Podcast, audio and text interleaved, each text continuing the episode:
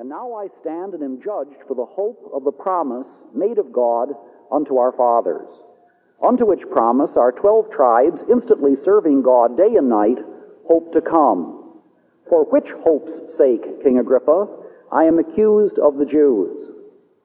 Why should it be thought a thing incredible with you that God should raise the dead? I verily thought with myself that I ought to do many things contrary to the name of Jesus of Nazareth, which thing I also did in Jerusalem, and many of the saints did I shut up in prison, having received authority from the chief priests and from uh, the uh, from the chief priests. And when they were put to death, I gave my voice against them, and I punished them oft in every synagogue, and compelled them to blaspheme.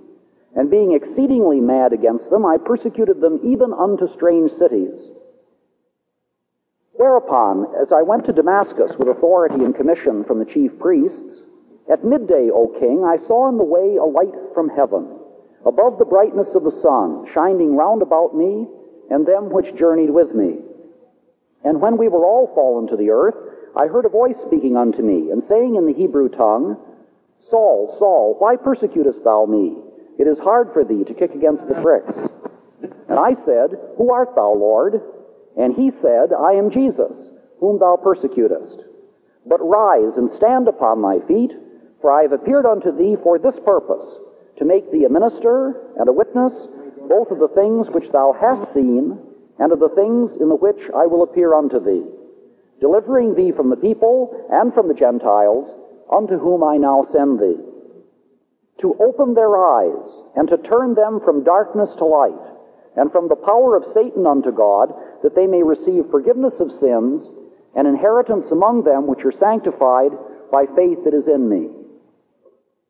Whereupon, O King Agrippa, I was not disobedient unto the heavenly vision, but showed first unto them at Damascus and at Jerusalem and throughout all the coasts of Judea, and then to the Gentiles, that they should repent and turn to God and do works meet for repentance.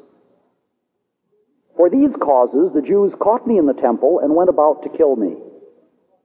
Having therefore obtained help of God, I continue unto this day, witnessing both to small and to great, saying none other things than those which the prophets and Moses did say should come, that Christ should suffer, and that he should be the first that should rise from the dead, and should show light unto the people and to the Gentiles.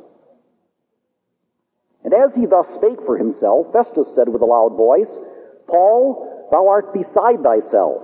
Much learning doth make thee mad. But he said, I am not mad, most noble Festus, but speak forth the words of truth and soberness. For the king knoweth of these things, before whom also I speak freely. For I am persuaded that none of these things are hidden from him, for this thing was not done in a corner. This is one of the most striking and well known passages in Holy Scripture. Uh, it's known for a number of reasons. It's one of the few examples we have of a trial scene in antiquity. Uh, if you were to go to Lincoln's Inn uh, in legal London, one of the four medieval guilds to which English barristers must belong, if you went to Old Hall, you would find that uh, the entire uh, front wall of that uh, ancient building has a gigantic painting upon it uh, done by Hogarth, the 18th century political caricaturist. But this is an oil painting, and it shows Paul before the Roman governor. In Old Hall, incidentally, uh, the Dickens uh, television uh, productions are filmed. for example, Bleak House uh, was filmed there because the Court of Chancery met in Old Hall in the 19th century. So it's the exact scene of uh, such uh, infamous trials as Jarndyce versus Jarndyce. Uh, English law students, during the time that they are training, uh, face that picture of Paul standing before the Roman governor and giving his testimony. And this passage is mentioned in the first work of modern psychology, uh, done in the 17th century, Burton's Anatomy of Melancholy. And I will read a passage from that work.